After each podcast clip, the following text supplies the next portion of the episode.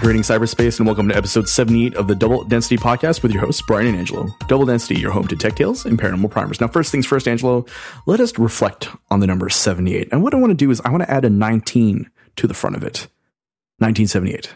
Okay. Because this is October, and I'd like to celebrate the release of uh, two of the greatest genre slash horror movies of that year the original Halloween and George A. Romero's Dawn of the Dead. Do you even know what I'm talking about? Halloween was 1978. That's right.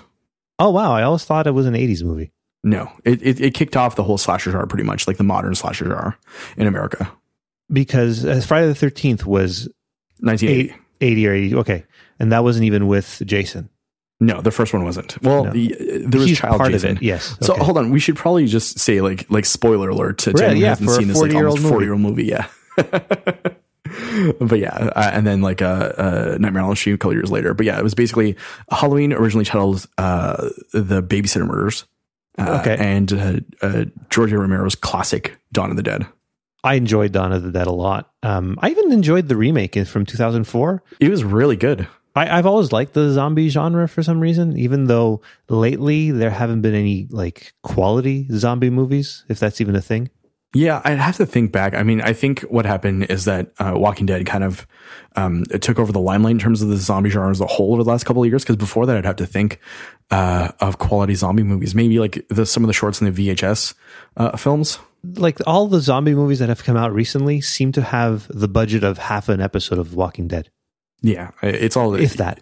Actually, you know what? A really great one is the battery, which was made on a micro budget. And I don't want to talk about it too much because I'm actually working on uh, two very special short episodes about how uh, technology has both helped and hindered horror movies over the last couple of decades. So I don't want to touch that now. Uh, I guess we're giving people sort of like a, a preview of what's to come. Yeah, um, we have a, a Halloween episode coming out on Halloween morning, so we might as well do something Halloweeny because we are a paranormal show. Double density. In the spirit of Halloween, I'm going to say something that's pretty scary, Brian. Hit me with it. Um, the Pixel 3 almost makes me want to switch to an Android phone. this is a first. Uh, what is this? 78 episodes in, and and here we are. Yeah, no, I, I wouldn't. It's just uh, the Pixel 3 seems like a really good phone. It's not as nice as an iPhone, uh, but it's it's a, a good phone. So so why not get into why you would want to do the switch? There are a few things that are are really interesting to me about the Pixel 3 is uh, number one and it's something that people have been saying for years now is that the Pixel's cameras are amazing. Uh, the Pixel 2 had the best camera and apparently still the best camera even after the iPhone 10s came out in a lot of people's tests. And this Pixel 3 camera, which apparently hasn't changed much in terms of the actual hardware of the camera, the software and what the Pixel 3 is doing has made it really, really incredible in terms of the pictures you get out of it. Uh, there's tons of sites detailing the uh, comparison shots from different phones, but really good pictures with this Pixel phone. I've seen a couple, and even zoomed in in low light, they look really good. Well, there's like this special thing where it allows you to enhance shots, like almost uh, to the CSI level of enhancement when you zoom in. right. It's it's really cool. But the, the feature that stood out to me the most so far in everything uh, out there that people have been saying about these new Pixel phones is the call screen feature. Have you seen that? I yes, I saw that on a BuzzFeed news article. I watched the Verge review, and it's really interesting how it works.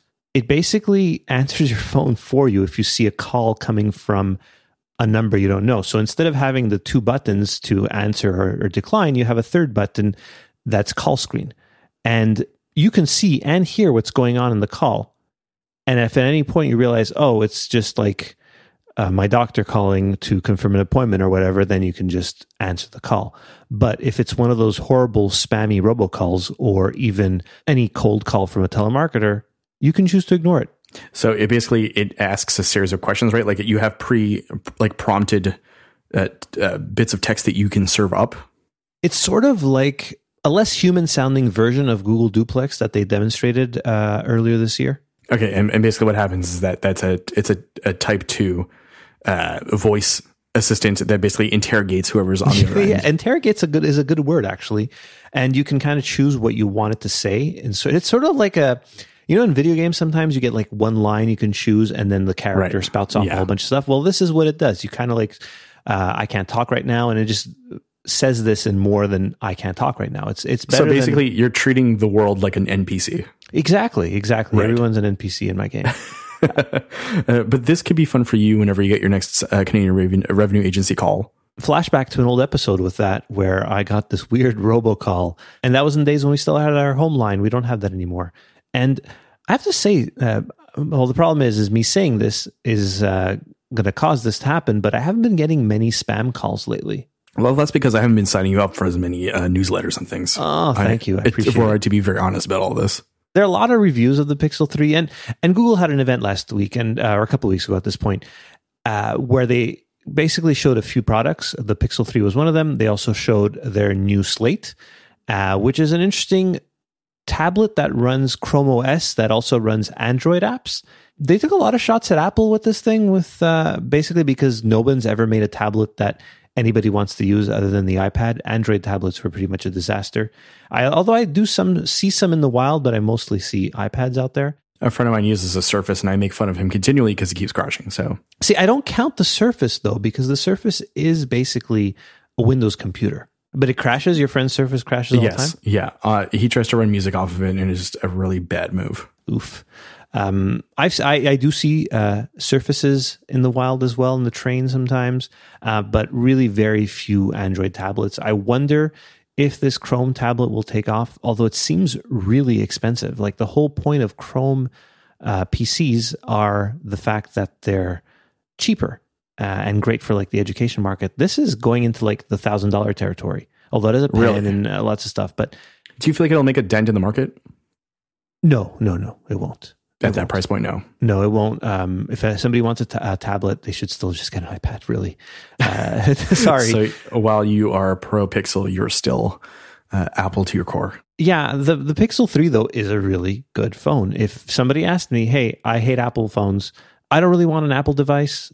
What android phone do you recommend? And i'll go into my spiel of i don't really know android that well but if i were to recommend one it would be a pixel phone of some kind because every other android phone kind of like ruins Android by putting their own garbage in it. Yeah, there's always the added on stuff. Yeah, even Samsung that makes arguably the best Android phones have a really crappy interface. I've seen some Samsung stuff and it's uh, do I want to use the word garish like coming from it's really there it's it's like offensive and uh yeah, and not not for me.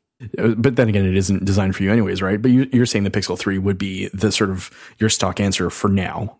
Yeah, and it's a clean interface. It seems to be really good. Um, there's a lot of good videos out there. Um, MKBHD has a really good. He has two good overviews of it. Uh, the Verge video is good. The best written review, though, by far, goes to Matt Honan uh, from BuzzFeed News. I, I sent you the link to that this week. People have been talking about it. It's like half a review and half a condemnation of the use of smartphones.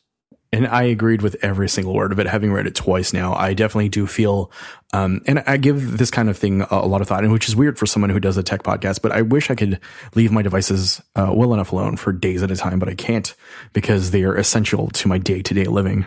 Same here. People know me as like the tech person as work at work and stuff, but I don't know if they notice, but I'm never really on my phone, especially when like other people are around. Actually, like have have you upgraded to iOS 12 yet? Yes. And how's your screen time stuff been? Have you taken a look at that at all? Hold on, I'll pull it up right now for you. So I average four hours a day. Four hours, okay. Th- this is the weird thing, though, right? And I guess it doesn't close, but three and a half of those hours are Spotify playing. So I guess it doesn't close the screen properly. Oh, yeah, interesting. Yeah, because uh, I'm at like 148 for today, but that's like podcast listening and stuff. Let's see what it was. Oh, well, Safari was 48 minutes. What the hell was I doing on Safari? Yeah, so Spotify showing me hours at a time every day. The the one I like the most though, like, is pickups. And today, yes. I'm very proud of myself. It was three per hour. Total pickups 58. I do 120 per day, but then again, I get a ton of I get oh, uh, 200 messages a day about. Yeah, and and that's the thing. It's like a, even though like if you have a lot of pickups, it doesn't mean like you're ignoring the rest of the world. It's just it's a good indication of though like if how many times you look at your phone. Uh, I try not to look at it that often, and listening to a bunch of TED po- tech podcasts lately, people have been talking. They have had this exact same discussion. So uh, we won't really go much further in it, but a lot of people have discussed their screen time lately. And uh, the Pixel 3 does a lot towards that as well, where uh, There's like a lockout mechanism. yeah, it, it turns the phone into grayscale, things like that. But Matt Honan's review, really great. Matt Honen, I, I first learned of him a few years ago when uh, his iCloud was hacked and he lost all his photos and stuff. Is that the one through like a lot of he got hacked through like social engineering? Yes, uh, and not social engineering of himself, social engineering of the person at Apple. Yeah. And this was all because somebody wanted his amazing Twitter handle, which is Matt, M A T. Right. I remember reading that uh, uh, somewhat recently though too. I, I guess I think we, have- we talked about it on the show. Oh, yeah, we might have. Yeah. And uh, so, look, go read these uh, reviews of. I was about to say interviews with the Pixel Three, but it doesn't do that yet. Well, So- soon enough, you, these interview these reviews will turn into interviews once these uh, phones become sentient. Like imagining interviewing the duplex, like it's going to happen within the next year. I, I think. was exactly. You took the words right out of my mouth because it kind of does an interview now when somebody calls you and you don't want to talk to them. Um, but the I said three products, and the final product was uh, something that kind of intrigues me, and it's the Google Home Hub. okay. I have to be careful how I say Google Home because it might wake up. Can't let your robot overlords hear you. And I do like how the Google Home Mini has like fit into our lives. We don't use it a lot, but every once in a while we'll ju- like we'll just ask it stuff. My kids ask it, my wife asks it stuff, I ask it stuff. I I listen to podcasts in the morning. Uh, it's good. Like I've taken them off of Overcast, and I put I, I there's a few I listen to as I get ready in the morning, and it works really well for that. And this Google Home Hub is a frame basically, um, which is cool because you kind of put your Google Home picture, uh, your Google Pictures on there from Google Photos, and it's kind of cool to have in the kitchen. Like uh, as an example, like if you're doing cooking something and you want to watch a YouTube video of it, you can just talk to it and it'll show you. Um, one thing they made a big deal out of is that there's no camera on it, and I think it's because of what something Facebook announced uh, a little bit earlier, which was uh, Facebook's portal. Um, we haven't talked about that. Have you seen anything about the Facebook portal? Well, I've seen about how it's uh, there are a lot of questions. So basically, uh, in the context of how Facebook is currently operating, there are a lot of questions about privacy and security as it pertains to this uh, new uh, device. Well, they introduced this, and pretty much everyone said, Are you crazy to let Facebook into your house with both a microphone and a camera? Uh, because we can't trust Facebook. But they came out and said, Look, none of this is going to be used uh, to target you with ads and stuff when this first came out. Uh, but then recently, Recode um, had an article where they talked about how they went back on that. Uh, and because last last week they wrote like the, the previous article about this, they wrote how no data is collected through Portal, even call log data or app usage data, uh, like the fact that you listen to Spotify, will be used to target users with ads on Facebook. Uh, and they wrote that in their first thing because specifically that's what they were told by Facebook executives. And yet here we are. But uh, they wrote also uh, that since then, Facebook has reached out to change its answer. Portal doesn't have ads, but data about who you call and data about which apps you use on Portal can be used to target you with ads on other Facebook owned properties. Oh, great. Perfect. Exactly what I want. Well, at least they, they lied about it and came out with it right away instead of telling us 20 uh, weeks down, uh, down the road. So I've gone back and I've basically deleted a bunch of my personal information on Facebook. So basically, like, there's a bare minimum there to keep me going. And I think uh, if I didn't have to use it for work or for the podcast, I would have gotten rid of it by now for sure. You are the VP of uh, social outreach for the podcast, Yes. I guess. So uh, you probably use Facebook more than me for it, but uh, we don't really have a Facebook group or anything. I actively dislike Facebook.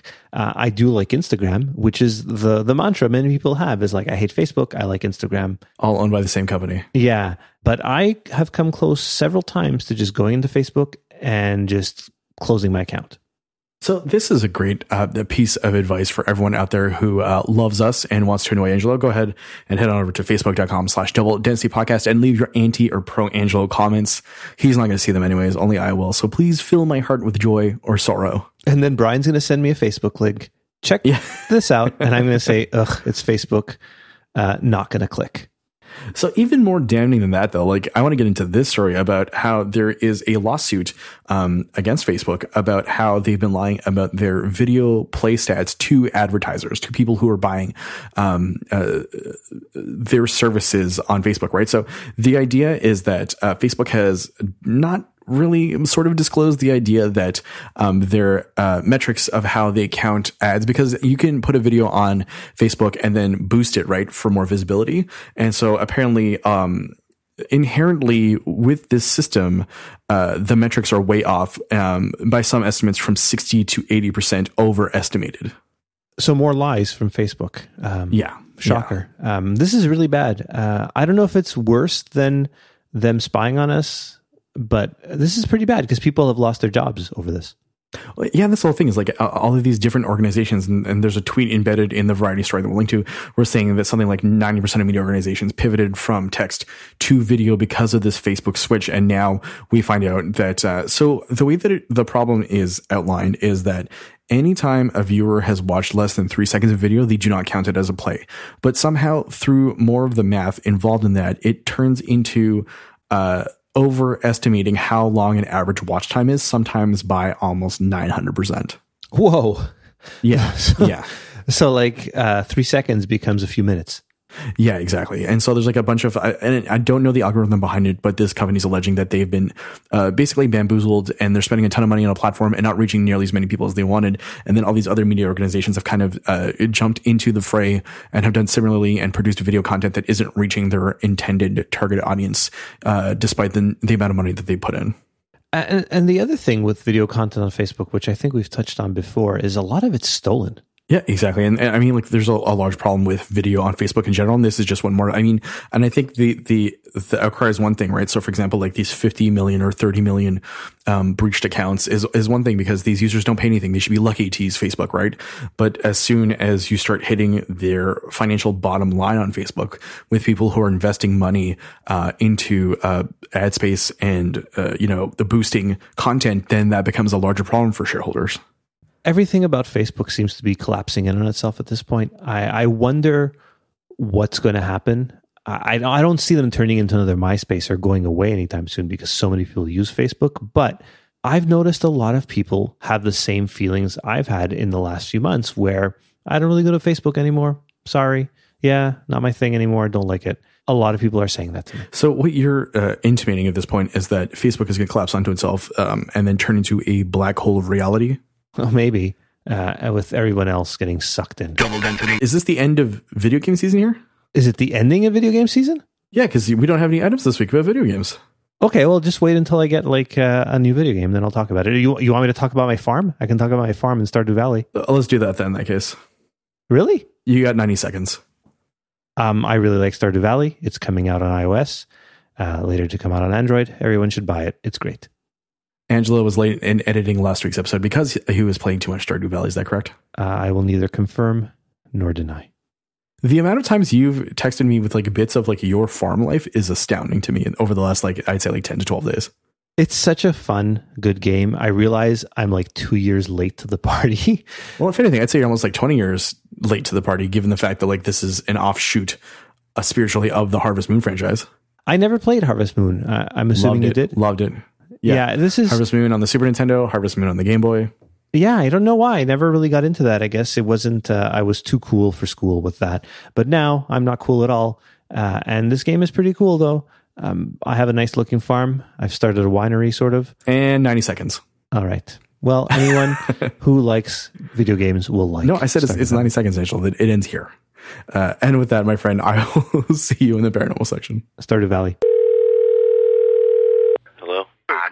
computer. I'm a computer guy. Everything made out of buttons and wires. Double density. Welcome back to Double Density. As always, we're switching gears from tech to the paranormal. The first item this week is not really an item that I I, I care to mention all too much because I know it's been covered a bunch of places. But Ars Technica earlier this week, or Ars Technica, depending on how you decide to read it, uh, put out a whole article about how allegedly the To the Stars Academy was $37 million in debt, which is not true, actually. Um, so basically, uh, Eric Berger of Ars Technica put out this article about how uh, their balance sheet and their SEC filings were showing $37 million in debt, but that's not actually true. Um, the real story behind it is that there is approximately $37 million worth of stock options available to employees. That's not actually 30, uh, $37 million of actual debt. Well, it looks like Ars Technica updated the uh, the article recently. Uh, at the bottom, there's an update saying uh, the original story mischaracterized To the Stars deficit as debt. The story has been changed to reflect a more accurate picture of the company's finances. Uh, did you uh, give them a call and uh, let them know? Yeah, yeah, I hit up the financial bad phone and let them know. But no, I think mostly um, Tom DeLonge himself was actually very quite rational in a lot of his postings on Instagram, which is a weird thing to say in 2018 when we're talking about financial records. But he was actually making lot of sense in terms of how these things operate. And uh, the mischaracterization, of, of course, is unfortunate, but it's also one of these things where it's, it's the first hot take, right? So everyone walks away thinking that To the Stars is actually massively in debt, which is not quite true at all, actually. Look, I'm not going to say I feel sorry for To the Stars, but it, it's like everybody's actively rooting for them to fail. Uh, like, even just look at the picture that Ars Technica used of Tom DeLonge. He looks bonkers. Holding up his Sekret Machines book. Yeah, his, his eyes are like wide open, wide open to the conspiracy folks. He knows. And that's what I feel is like unfortunate about a story like this, right? Where they kind of trash what he's up to and kind of call him kooky and then get the whole point wrong, which I think is kind of hypocritical. Yeah, I think so too. Like we'll we'll keep an eye on to the stars. We always do. They come up like every three or four episodes. So uh, and they are the most high profile organization doing things with UFOs at this point, and obviously. Uh, it's one of our favorite topics to uh, either uh, talk about or debunk, uh, oftentimes. And uh, we're going to come to them often and we'll see what's happening. They've done a few things that are good. We've mentioned that before.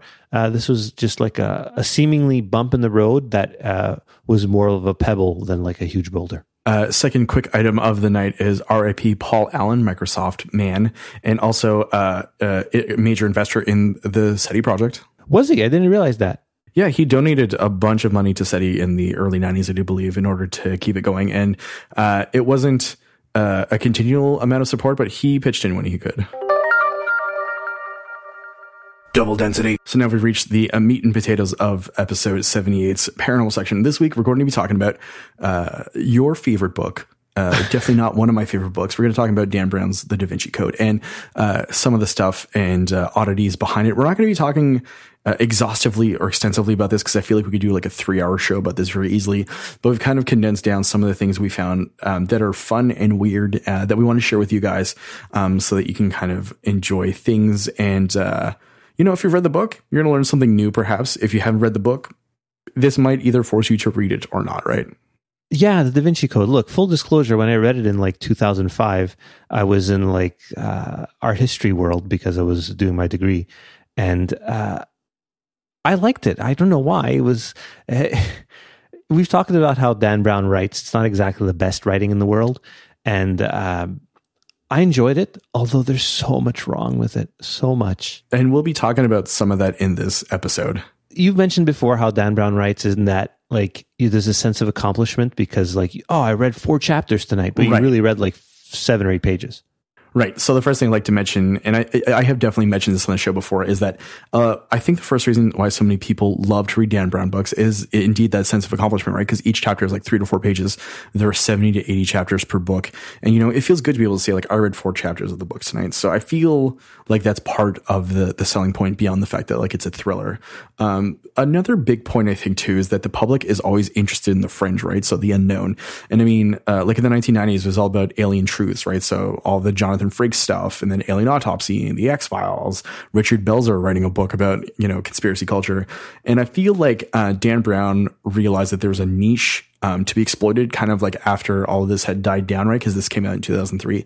So he exploited the is it real or not trope uh, at the time of the release of the book. He claimed, and this is like verifiable, that 99% of the book is based on truth, which is definitely not the case. And we'll kind of unpack some of that. Yeah, he's literally on camera saying that. And I think he mentioned it in a Today Show interview. And um, it, it was his second Robert Langdon book. I think this was his fourth book overall. And he's always had a bit of a conspiracy bent to his literature. I think in Angels and Demons, they talk about the Aurora plane, which is like this mythical plane. I don't even think it actually exists that flies above the atmosphere.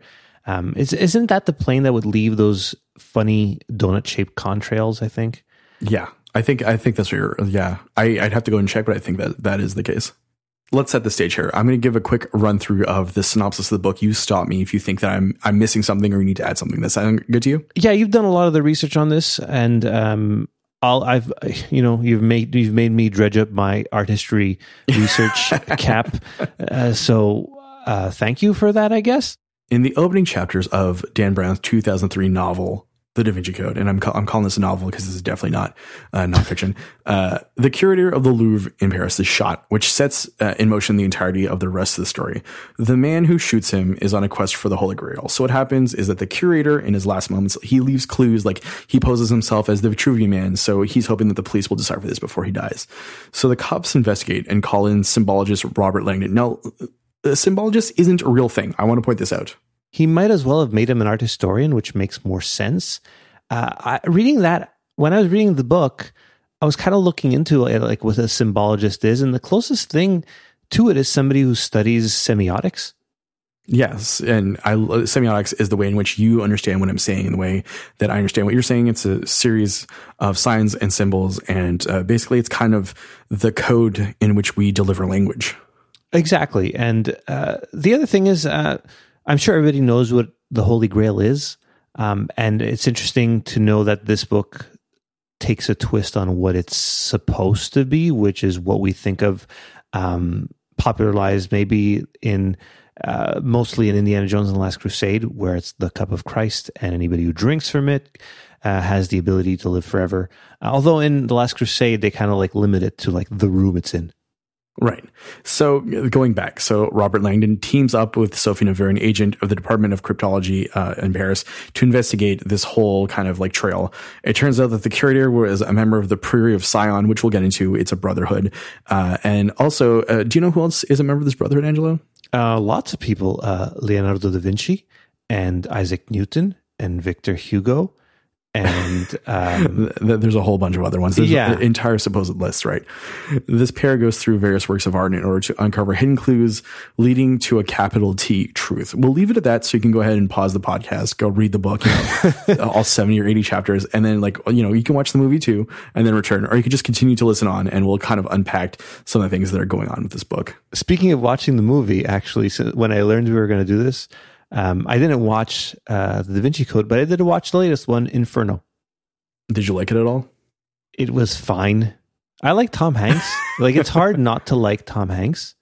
And um, Felicity Jones was in as well, and I really liked her in Rogue One, and she was pretty good in this too.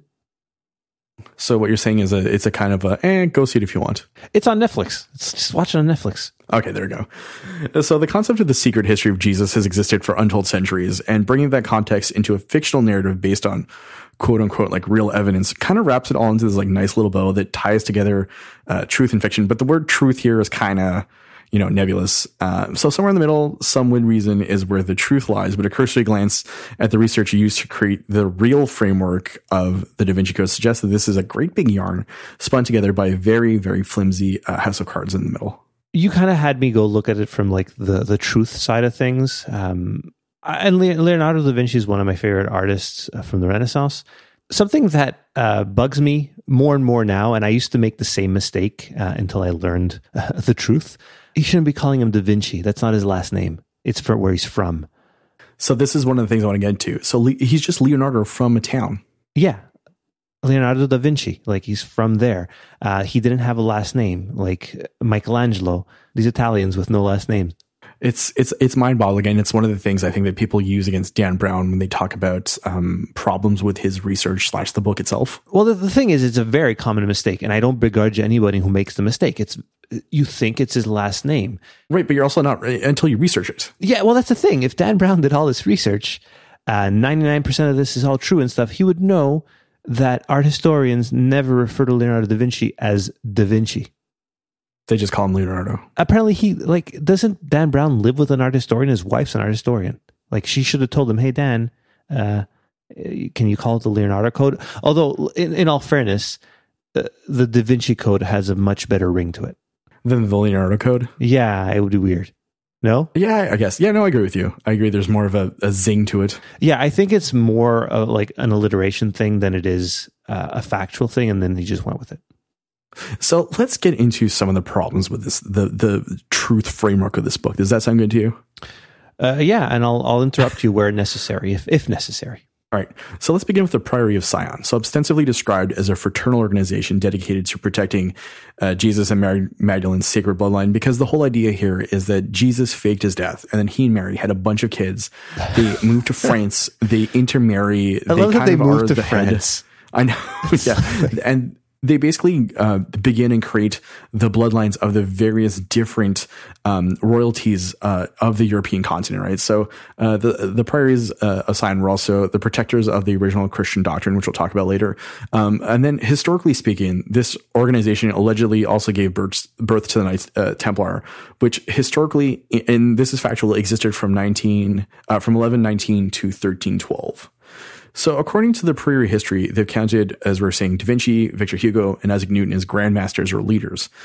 This organization, according to the website Fact, Fiction, and Conjecture, is, quote, "Dec- dedicated to a united Europe and a new world order, and the Catholic Church has been engaged historically in a war to destroy the dynasty and its protectors, the Cathars and Knights Templar, in order to retain authority afforded it through a patriarchal line of popes, beginning with Peter instead of the legitimate hereditary succession that began with Mary Magdalene. So basically, this kind of touches upon one of the, um, the main points of the book, which is the Catholic Church versus uh, the the Sion folks, and then like Opus Dei, which we won't be getting into in this episode because that's a whole other kind of uh, barrel of monkeys. But it, it kind of sets up a lot of the conflict. Now, Opus Dei does exist, right? Yes, it That does exist, but not as in the context, not in the way it exists in the book. Like in the book, like this weird evil organization. But the prior Sion was made up whole cloth, right? Yes, but not for the book. Okay. So yeah, the Priory is supposed to uphold the history, the sacred history behind the bloodline, this whole uh, Jesus and Mary offspring thing, while the Catholic Church needs to preserve Jesus as the bachelor and the martyr in order for its version of biblical teachings to make sense. So that's kind of the crux of the conflict in between the two uh, factions in this piece of fiction. And now we're going to go back to the prior Sion. Uh, we've made we've established that they're made up, but who were they made up by? It's not like a make. It's not for the book, like you said. It's No, it's- exactly. Yeah. So as for the Priory themselves, here's one thing to keep in mind. While organizations like the Knights Templar and the Cathars are legit, prior to 1956, there's no actual mention of the Priory. So it turns out that this was all a fabrication by a Frenchman named Pierre Plantard, who along with André Bonhomme registered the name as an organization dedicated to ostensibly uh, building low-cost housing, but they're also hoping to establish themselves as a Christian organization that would exert influence on the country, a sort of chivalrous order that held some mystic component to it. And this is kind of where it gets off the rails. So these ulterior motives, uh, as created by Plantard and Bonhomme, but mostly Plantard, were soon unearthed as Plantard continued his quest of uh, self-aggrandizement. So he created the folklore of the priory to propagate this story for his own personal gains. So there are suggestions that perhaps he created this myth in order to establish himself as the head of a new movement that would take over France, and he'd install himself at the head of a new order. Like, of course, like this is all uh, every megalomaniacal person would ever dream of at this point. And uh, his plan has also been exposed as part of a larger framework for him to claim to be the great monarch as prophesized by Nostradamus. And basically, what he's done is he he has this whole idea, and we'll get into it in a sec. But the beginning of this framework is explored in the 1961 novel Les Templars sont parmi nous, L'Énigme de Gisors by uh, Gérard de Sède. So basically, what the idea is behind that is that he begins to falsely uh, place documentation uh, in a bunch of places that, that uh, moves him closer to a bloodline uh, as established by Nostradamus. He's like Billy Meier, but for Jesus. So not only is he Billy Meier, but we're getting into some territory that is uh, really fascinating about sort of like a holy place in France that sort of uh, can contain anything yet nothing at the same time. So the fertile breeding ground for the conspiracies that follow largely, uh, you know, in um, certain novels and then in the Da Vinci Code were largely born out of 1967's L'Ordre de Rennes. So this was originally a manuscript that Plantard cannot get published anywhere. So it's uh, retooled by de Sède into the book as existed and then to great sales when it uh, was issued as a paperback in the late 1960s. We're not going to be touching upon Plantard and his involvement of the propagation of what's located at uh, your favorite site and mine, the site I was just mentioning, Rennes-le-Château, too much. But I will say the follow. After Plantard and de book, the following things are suggested as having been located at Rennes-le-Château. So we have the Ark of the Covenant. So it's apparently actually hidden in the area. It's also alleged that the site rests upon a ley line, which we previously talked about in our uh, Disney themes park episode. Uh, oh, and maybe like apparently, allegedly, if we want to follow all this, the remains of Jesus Christ are held there too. Of course, of course. Oh, Right and there's the UFOs involved. And Just- there's there's? UFOs involved. UFOs. Of course, of course. Um, the, speaking of Disney, uh, Brown um, also connects the Holy Grail to Disney, uh, in that like the Little Mermaid is a reference to Mary Magdalene. oh, of course. But yeah, so Rennes le Chateau is basically the uh, biggest joyland or like theme park that every conspiracy theorist would ever want to visit, um, if any of these or all of these are to be believed. Why don't we hear more about this though? It, it seems to be overshadowed by a lot of other things, or is it just that we don't run in these circles? The big thing I think is that it's not tied to any current interesting folkloric things necessarily. Like it's kind of a time and place kind of thing. So I feel like it existed in there and then was proven largely to be false, of course. So I feel like there's not a ton of credibility. There's not a ton of um, interesting things happening there either. But you you do see them. These people poke their heads up every once in a while. A lot of the research that Dan Brown did basically comes from another book uh, that I also read after reading the Da Vinci Code, actually, uh, called Holy Blood, Holy Grail. Right? Right. So we'll get to that in a sec. Okay. Um, but I also have to explain. Uh, so basically, in the 60s, uh, during the time that these books are written, Plantard begins to illicitly deposit false documents at La Bibliothèque Nationale de France about the priory that he's written himself and he has friends collaborate on. So he's hoping to add legitimacy to the story. So he's like hiding documents in in the library, which I think is like a weird thing, right? Because I don't really go to libraries to like hide my genealogy charts. Yeah, but it's it's a good way of if anybody investigates you, they're not going to really look too hard and say, "Look, we dis- we did discover the documents in this uh, library." Although I guess they didn't work very hard at forging them uh, and making them look authentic because um, we we know these are wrong. But some people believe them, including um, people that write books that make lots of money. Yeah. So he also, apart from hiding genealogy charts, paid to have middle-aged uh, looking parchments created, which had uh, the documents had also been included in that book, L'Ordre de Rennes. So some of these documents were also slipped into L'Ordre de Rennes, and the factual basis behind a lot of the documents provided in the book were also suggested to be like all like all this is just like a false creation, right? Altogether. So uh, Plantard spent most of the 80s and 90s revising the myth behind the Priory to the point where he kind of walked back most of his initial claims uh, that were kind of created during the more well-known um, era in the 60s and the early 70s. So there also exists over 100 pieces of correspondence between Plantard de Sède and Philippe de Chérisey, who's the guy who created all these fake pieces of parchment about how to keep the hoax going and uh, keep the hoax in the public eye. And it's a really like it's the nail in the coffin of the entire kind of uh, notion behind you know Rennes le Chateau and like all of this sort of like idea of the priory. the whole book is based on saying that it's kind of well, at the beginning of the book he says most of this is fact right Yeah. and he's playing this all off and by 2004 or 2003 when the book came out this is all proven as a hoax if i'm not mistaken Right. So Plantard died in 2000 at the age of 79. So in the mid 90s, he testified in a French court that he had made everything up after a search of his home revealed uh, like a gigantic amount of forged documents related to the Priory.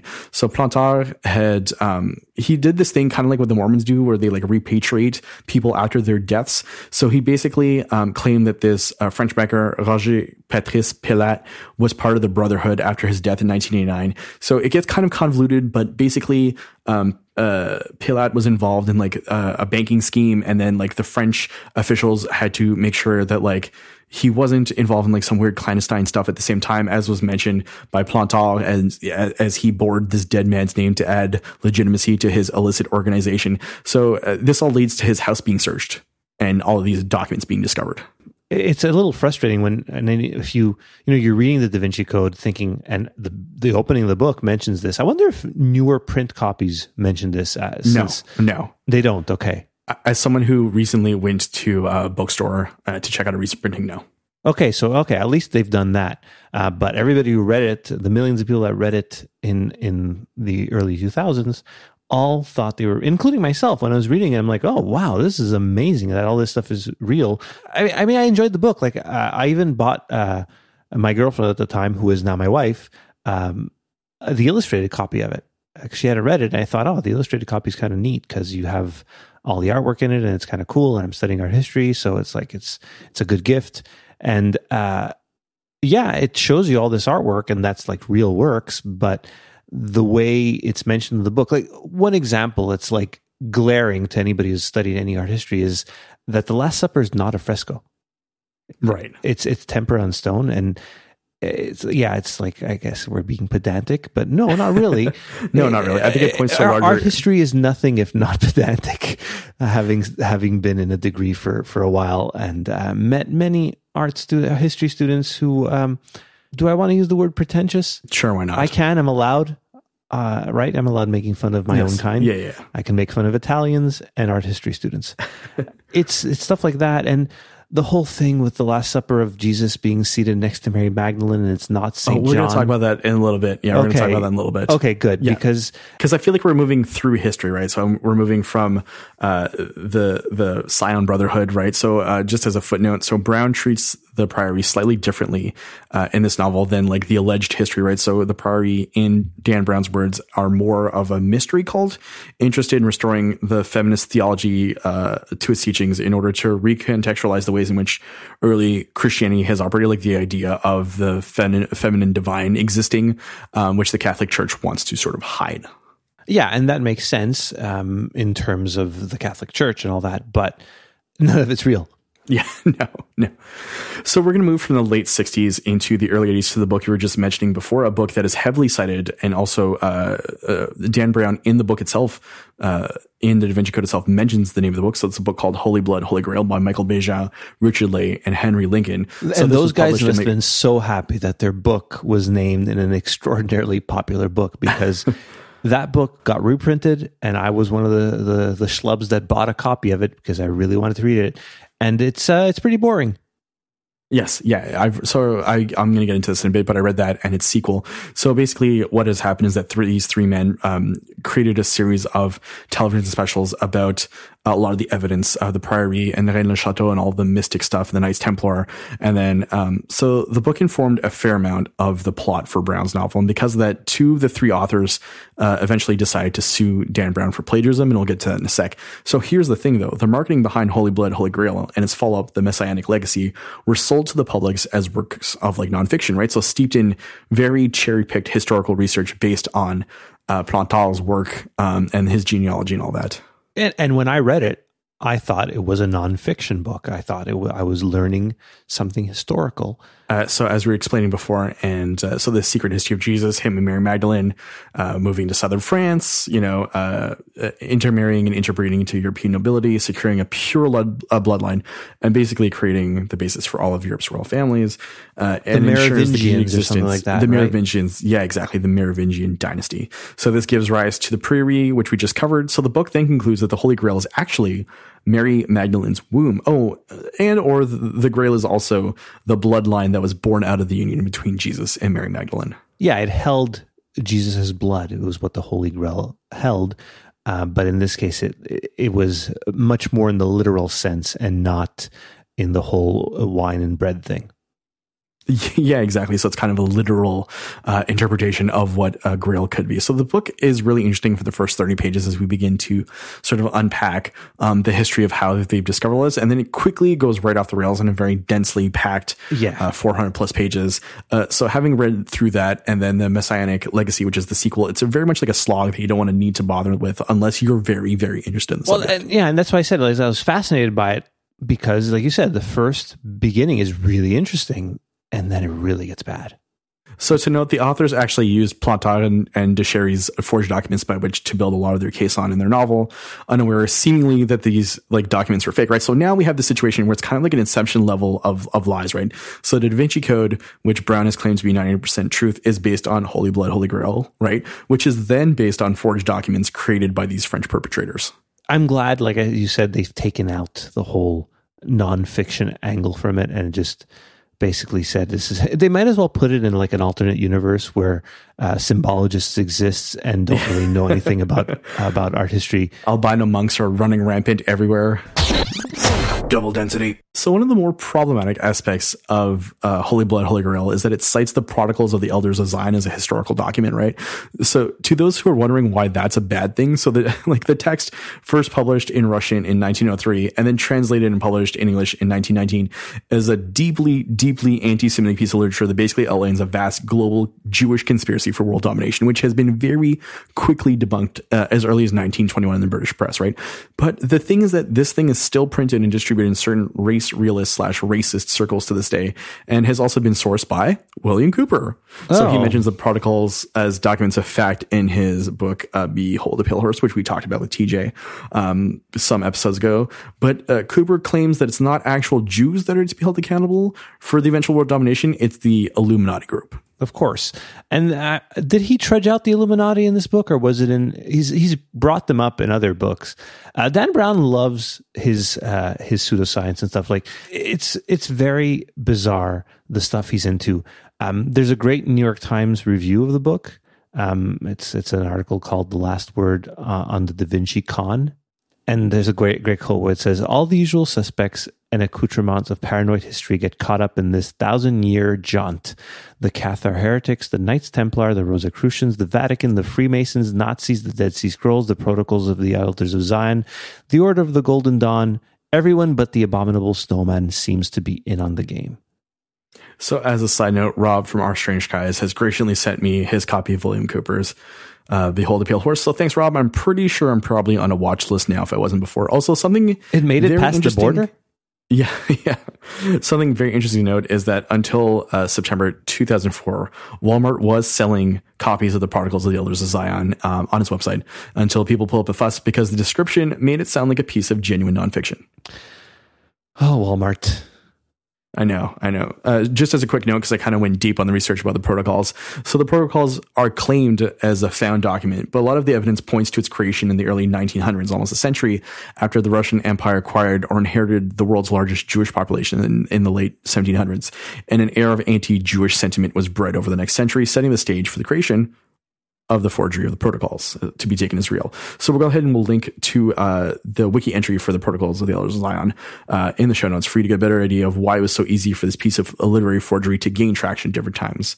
So why don't we get back to Holy Blood, Holy Grail, my friend? Please. All right. So if we are to believe that this novel was real and not a piece of fiction, that would mean that two of the three authors, remember I had mentioned that before, so one of them declined. I can't, I can't remember which one of the three. Uh, two of the three decided to sue Dan Brown, but they could not sue Dan Brown for borrowing liberally for what they quote unquote believe to be history, right? And the judge in the trial agreed with this line of thinking, along with the notion that the defense kept switching their case, which was weak to begin with. So the authors were in a kind of catch 22 situation. If the novel is real, then the Da Vinci Code was borrowing from real historical events. But if it was fake, then the trio of authors have to show their hand and the book gets discarded. And then that becomes an issue too.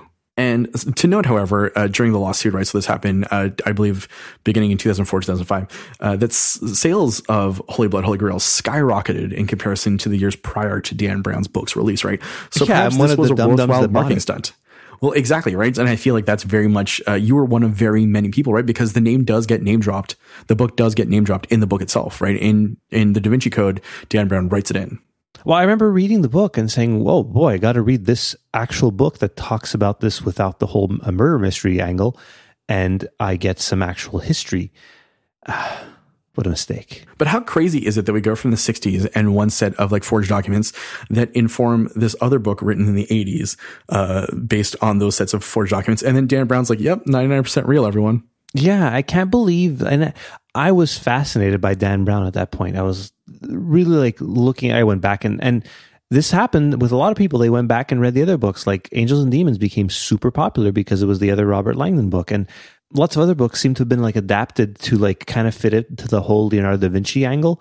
Where I read this other book about Leonardo da Vinci uh, and some sort of mystery, and reading the book, I was like, this book makes no sense. And basically, I, I looked it up later, and that they shoehorned the whole Leonardo da Vinci angle into the book to kind of sell it. Oh, well, there you go. I feel like uh, it was all the rage. Oh, it you know, really almost was. 20 years ago at this point. Yeah. Uh, I um I was looking at different things to kind of in the research for for this uh, episode, and I came across a documentary on Amazon Prime um, called uh, "The Da Vinci Code Decoded," And, One of uh, many, many, many, I, I'd imagine. and I almost watched it, and then I realized it was probably going to be hot garbage, and uh, saved my ninety minutes and watched a few episodes of Parks and Rec. I feel a much more reality based alternative right there. Yep. So let's switch gears because I kind of want to talk about Da Vinci and his works and some of What the do, things. who do you want to talk about, Brian? So, who do you want to talk about? Leonardo. Yes. Okay. Good. so the great bottom feeder of alien related TV content, Ancient Aliens, uh, has aired several episodes dedicated to the uh, tenuous link in between Leonardo and in brackets Da Vinci close brackets and aliens. And has created a near cottage industry of explainer videos on YouTube, some of which we'll throw into the show notes as if it's like a garbage can for all of these videos to sort of exist in. And I tried to make you watch a couple and it did oh not go well. god, Brian, Brian. I tried. I tried. I even tried at like double speed and I could not make it five minutes into the first video sent me. Um, so I, I didn't, I don't even like, I didn't take note of the stupid title of the stupid thing, but uh, I'll link to it. And it has 325,000 views, mean, meaning that 325,000 people have been totally misinformed by this garbage. Uh, it's like BS about hidden messages in Leonardo's works. But not, but not only that, but like uh, they kind of like reinterpret his history to fit the narrative. like it's totally made up. Um, first of all, her voice, uh, it sounds like, and I, I'm not one to make fun of people's voices. I don't have the best voice either. It's very generic. I've been told that. Someone today actually told me that you sounded like an audio turtle, Really? like like pleasant, slow. oh, constant. okay. I thought like, okay, well, that's fine. That's, that's actually, a, that's a, that's a compliment. That's fine. But, um, like she sounds like the voice of like an instructional video for farming equipment. Yeah, I, I agree with that. Uh, so these two videos, who that each have like hundreds of thousands of views, right? Um, unpack uh, a lot of uh, the interesting links behind Leonardo and aliens. They're so, made for up example, links. They're made up Yes, links. yes. Like, so she mentions the the angel in the Annunciation. Okay, uh, very famous work. Uh, and she's uh, like, or uh, she didn't call it the Annunciation. She calls it the time the angel came and supernaturally impregnated the Virgin Mary. Uh, Correct. But it is well known as the Annunciation. She says that X-rays have revealed that the angel that Leonardo painted disappears and is not visible. I couldn't find that anywhere. There's no like, and I have access to like scholarly articles, right? Because I, I work in a university, so I can easily access this stuff. And I did. we got uh, a we got a Robert Langdon Jr. here. yeah, look at me. I'm a symbologist. Yeah, there's nothing. There's nothing about this. No one has ever like if they have x-rayed this, it's just to see what it was painted on and the materials and all that, but nowhere is it mentioned that this angel is invisible and uh, Leonardo uses magic powers granted to him by aliens to paint. it. Okay, so let's let's get into this. Okay, so uh, these videos uh, claim that Da Vinci disappeared from 1476 to 1478, and uh, can we establish that we're just going to call him Da Vinci, like it's his like I was just name? about to correct you, and uh, I just let you go. So let's just let's let, you Yeah, know like it's a it's stage fine. name, right? So it's As I said it's- before, it's very pedantic of me to say it, and it's it's But it's, not. it's also very correct though, and I think it points to a lot of the problems with Dan Brown's uh, way in which he interprets uh, reality. Double density. Before 1476, he's busy like making uh, two dimensional paintings. He disappears, quote unquote, for two years, and then he reemerges uh, back, quote unquote, smarter and with more complex inventions and engineering mechanisms in his yeah, he mind. invented the iPhone. Yes, exactly. Um, so, uh, and also people are quick to note that in, in the time right before his two year absence, he records an entry into his journal about exploring a cave and being drawn to it almost supernaturally. So, um, some proponents of the ancient astronaut theory believe that he encountered aliens in that cave, which sets up his two year disappearance. And then, um, he is in space and he is being trained by extraterrestrials. you know they mentioned the period of of there being no records in 1476 to 78 but again this was during the renaissance uh, it's not exactly like they had computers or uh, leonardo had not invented the iphone yet so they couldn't keep uh, perfect records but it's also possible he was in away studying or in hiding because when he came back he had all these interesting uh, detailed drawings of cadavers and stuff and like that wasn't really legal to go like cut up bodies so it's possible that he was in hiding doing that. Who knows? I do know it wasn't aliens.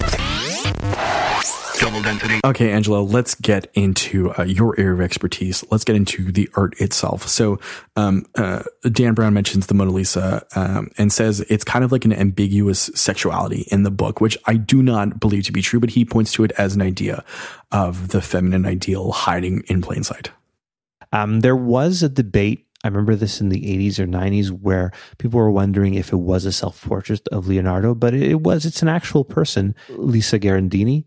Uh, she was the uh, the wife of um, Francesco del Giocondo, which is why in Italian it's called La Gioconda. Oh, But uh, yeah, it's not called uh, the Mona Lisa in uh, in Italian. Even if you go to the Louvre, I think it's it's presented as uh, La Gioconde. okay. anyway, it's it's not him. It's not uh, him in drag or whatever. It's just a, a woman that they, he painted. It was not something uh, very out of the ordinary. Uh, Can we safely say it's the most valuable piece of art in the world? I liked it. Yeah, it's up there. It definitely is probably number one. I'm trying to think what else there'd be. But yeah, let's go with that. But let's get weirder with it with the Mona Lisa, right? So there's a lot of people who, for some reason, want to mirror a lot of uh, Da Vinci's works. So the Mona Lisa mirrored hides an alien head, according to one of these videos. Oh yeah, I didn't watch that one. Sorry, I couldn't. I I really couldn't, Brian. I tried, um, but I I actually went back and deleted that video from my YouTube history. Wow, you actually like were aggressively against this video. I did not need that uh, popping up other videos. I didn't want. I did not want that being fed into the algorithm. So apart from the Mona the Virgin Child with Saint Anne is also, if mirrored, shows an alien image. And uh, what we're going to do is we're going to link to in the show notes a video of Saint John the Baptist mirrored uh, to theoretically include an alien face. So we'll link to the video. It kind of feels like it's the like the literal equivalent, like you were saying before, to like one of those uh, like a '90s thriller where like they're looking at like security camera footage and they keep yelling like enhance a bunch of times until they see what they want. A lot of the stuff he did were commissions for payment. Uh, Michelangelo, the same thing. And then uh, the interesting stuff is really his drawings and all the work he did on his own. The you know the Vitruvian Like Man. all the invention related stuff. Yeah, the inventions that really didn't work, uh, the the airplane or whatever. Uh, did he did he invent the UFO too? Like all these things that these people kind of want to read into too much um, are frustrating for me uh, because I do appreciate his work a lot. It's is one of my favorite artists, and it's he didn't really have that huge a body of work, to be quite honest, that was actually attributed to him. So the idea is that he was like somewhat lazy with this, right? Like he Yes. contracted out stuff. Yeah, exactly. He outsourced. Yeah, yeah. Um, and I feel like that's one of the uh, sad truths about very famous painters who were quote unquote more prodigious is that they spent a lot more time uh, allowing assistants to uh, work under him in exchange for learning, I guess. Yeah, it's like in, if you know, in a few hundred years, if people say, "Well, uh, Steve Jobs made every iPhone ever," I believe that. it was invented. Like he didn't invent the iPhone, right? He he oversaw the ideas that all went into it, but the iPhone wasn't invented by one person. Yes, uh, Jony Ive was the one who designed it. Steve Jobs approved it, but the work that went into it wasn't just one person, but one or two names are going to be associated with it. Yeah. So let's talk about your favorite fake fresco, The Last Supper. Yes, uh, the tempera on, on stone. Yeah. so uh, some believe, as we were mentioning before, that the person located to the right of Jesus is not the Apostle John, but Mary Magdalene. Yeah, and again, um, Leonardo is is the artist behind uh, several of the most famous paintings in the world, and this is another one where it's been redone in so many different ways. Like Battlestar Galactica had a Last Supper, The Sopranos had a Last Supper. There's been so many Last Suppers, and it's uh, I think it also appeared in Parks and Rec because I've been watching binging on that lately. But it's really interesting how this one painting of that again was a commission for a church, right? It wasn't something that he decided to paint and put all this meaning into. He painted it to make some money. And now, hundreds of years later, somebody put it in a novel to make some money and made up his own interpretation of it. What, what if I could act as like a devil's advocate? And I'm not using that as a pun right now. um, but what if I could say that because of the fact that these were works for hire, that he decided to have fun with them? No doubt, actually, that that's I I, I wouldn't say you're playing devil's advocate. It's just uh, he didn't have this much fun with it to like No, create a no. whole conspiracy. So there's two things, right, about about the Apostle John. So uh, in a lot of Da Vinci's works, women tended to look down, much like John is in the, in this image. Yeah, that's true. So I think there's there's that, but there's also like the the more insane idea that if you mirror John, it becomes an N for Mary Magdalene. Yeah, that's just really ridiculous, actually. Sorry. It, it's it, it is uh, like it, look okay, if you look at it and look really hard, yeah, I guess it could look like uh, something more, but come on. Let, let, let's uh, let's be serious. Any last words about the Da Vinci Code, Dan Brown, or any of the topics we talked about tonight? It's it's kind of ridiculous uh, now that we think of it, looking back on on how, much I enjoyed that book. I won't lie, I really enjoyed reading it. I mean, that's fine as long as you don't treat it as like based in reality at all. No, but for a while I thought it was. That's the problem, right? In that when you write a book and you start it with saying that this is 99% based on fact, it makes one think that they're learning something, even though they're not. That's the problem here. So you feel hoodwinked. Looking back, I guess a little. And that's why like I didn't read the latest Dan Brown book. Um, he, and also he took forever to write like a sequel to that thing. He just and to find it in paperback was like impossible for like four or five years, wasn't it? Yeah, for a long while, yeah. Yeah, it was weird. He like milked it for all it was worth. Anyway, that's besides the point. The cottage industry that like sprung up just behind this one book is fascinating in and of itself. I agree with that. And as we are saying at the top of the segment, this is by no means an exhaustive study of all the things wrong with Dan Brown, his folklore, and how he reinterpreted Christianity for his own sort of uh, uh, financial gain, I guess would be the best way to put it simply. Um, but this is uh, just touching upon a couple of things that we found interesting about the, the the novel itself and the works of art and the fake history behind the fake book. Yeah, and uh, I, I sincerely doubt Dan Brown had any idea that this would like explode into like the biggest thing ever. Uh, and like it, it, was one of the best selling books for years and years at that point.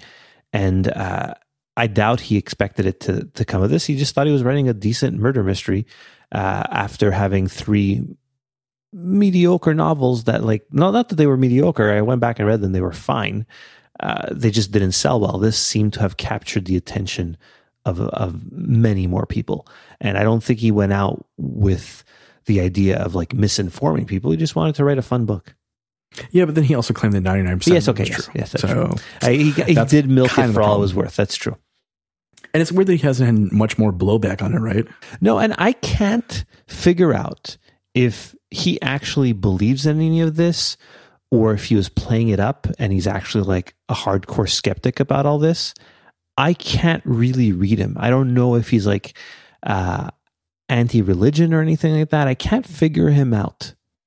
Well, Dan Brown, if you're out there, you can add us at double underscore density. You can message us on facebook.com slash double density podcast. You can find us on Instagram uh, under the same username. You can also email us Dan Brown, huh? At double density podcast at gmail.com. If we end up interviewing Dan Brown in a few, in a few weeks, it would be pretty funny. Let's do it. Why not just put it out in the world, right? Like, like the secret. Have you, the secret, exactly. Like, let's put this on our like a vision board. I'll print out a picture of Dan Brown. I'll stick him up there, and like, and I'll frame it properly. And we'll want to talk to Dan Brown about all these things because I feel like a part of me does want to believe that he isn't that gullible and he just knows what sells. Like, he's a showman. Yeah. Uh, look, like I said, I enjoyed the book. I'm not going to lie. Uh, I've watched the movies. They're fine. How can you not like Tom Hanks? Right? It's true. It's true. I wonder how Tom Hanks feels about all this, though. Tom Hanks, if you're out there, tweet, tweet at us at double underscore density, or you can email us at double density. Yeah, they just call out everybody. Why not have them email us? You know, why not? So, Dan Brown, Tom Hanks, if you're out there, the secret's probably working for us. I think, Angela, it's a good time to bring episode 78 of Double Density to a close. Tune in next week as we get into the nitty gritty of the idea of cannibalistic tribes. Doggy want a bone, Angela? I will see you next week. See you next week.